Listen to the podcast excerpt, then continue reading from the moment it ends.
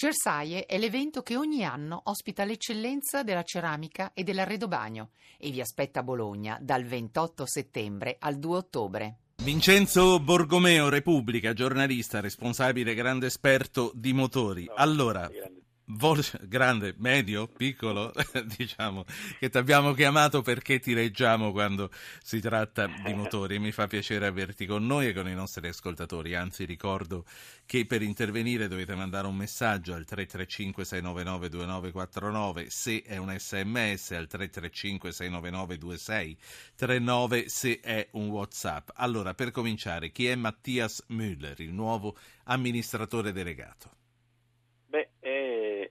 Diciamo era, perché adesso è il nuovo CEO di Volkswagen, era il numero uno della Porsche, ma soprattutto era un po' il delfino di Ferdinand Piech, che era eh, l'uomo diciamo, che ha perso la battaglia con eh, il eh, vecchio eh, capo di Volkswagen, Martin Winterkorn, e quindi eh, diciamo, si ritorna un po' eh, all'antico in casa Volkswagen, questa faida infinita eh, tra Piek e, e Winterkorn diciamo, ha avuto una svolta abbastanza clamorosa. Il compito di Müller è ovviamente durissimo, durissimo e insomma, sono anche molti gli analisti che, che, che, che pensano che sia quasi un compito impossibile. Senti, mm, io comunque ho voluto chiamarti questa sera anche perché leggendo il tuo articolo di oggi parli di una svolta europea nei test. Di che cosa si tratta? Che cosa succede dopo Beh, lo scandalo sì. dei software che truccavano?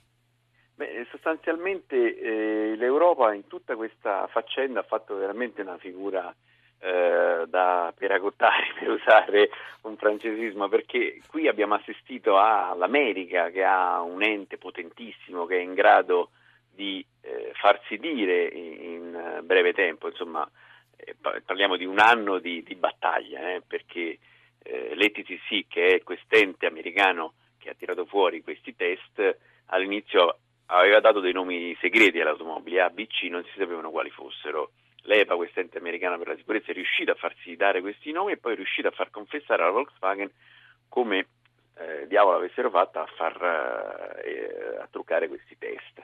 Noi in Europa non abbiamo nulla di tutto ciò, noi abbiamo ancora i 12 eh, marchi segreti e di questi, marchi, di questi 12 marchi che hanno fatto il test eh, europeo, perché ricordiamo che l'Europa e l'America hanno delle enormi differenze di eh, emissioni, noi non sappiamo quali sono questi 12 marchi presi in questione, non sappiamo quali di questi 12 marchi, sembra 6, siano fuori norma.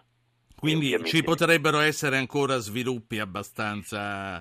Ma diciamo io credo così, di no. no. credo proprio di no, perché questa è la enorme differenza tra eh, l'America e l'Europa, cioè in America eh, i truffatori sono stati smascherati e noi in Europa non, eh, non riusciremo a mio avviso a smascherarli mai, sappiamo che ci sono, ma non sapremo probabilmente mai eh, chi, chi, sono questi. E quindi questa, questa, notizia che l'Europa finalmente cambierà i, i, modi di analizzare le automobili è forse diciamo, l'unico tentativo che la UE fa per eh, riacquistare un po' di dignità in questa faccenda, perché sì. poi parliamoci chiaro, adesso è facile prendersela con la Volkswagen da parte di tutte eh, le associazioni consumatori, da parte di tutti anche gli automobilisti, i governi, perché qualcuno li ha smascherati.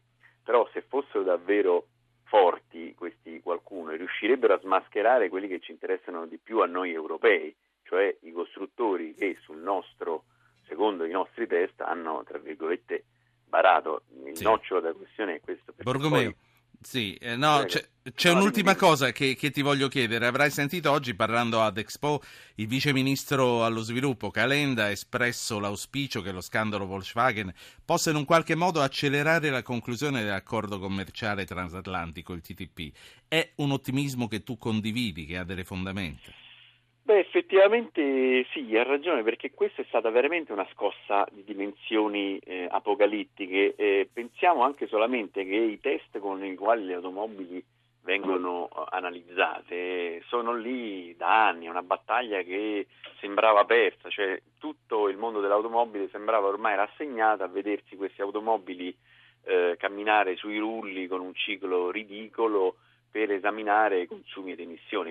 D'altra parte non c'è bisogno di essere esperti di automobili, basta prendere una qualsiasi rivista, sfogliare i consumi dichiarati e quelli reali, è una roba veramente eh, ridicola. Sì. Noi siamo pieni di, di, di mail eh, dal 2009, abbiamo un'inchiesta permanente con i blog dei lettori divisi marca e modello e sono più che messaggi una caterva di insulti perché impossibile. Un'ultimissima eh. cosa, eh, Borgomeo, Vincenzo Borgomeo, Repubblica, tu credi che ci possano essere ripercussioni per aziende di componentistica in Italia? Ah, enormi, ma le ripercussioni ci sono già adesso anche per la distribuzione.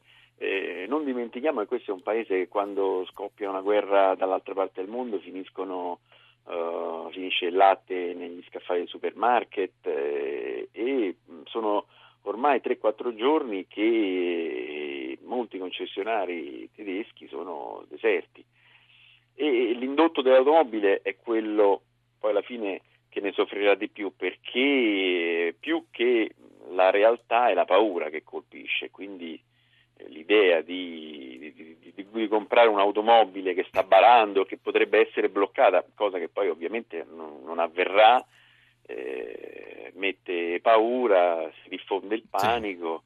E, e, le conseguenze poi non sono, le conseguenze sono reali, dovute a motivi non reali, non razionali. Grazie, grazie, grazie a Vincenzo a Borgomeo.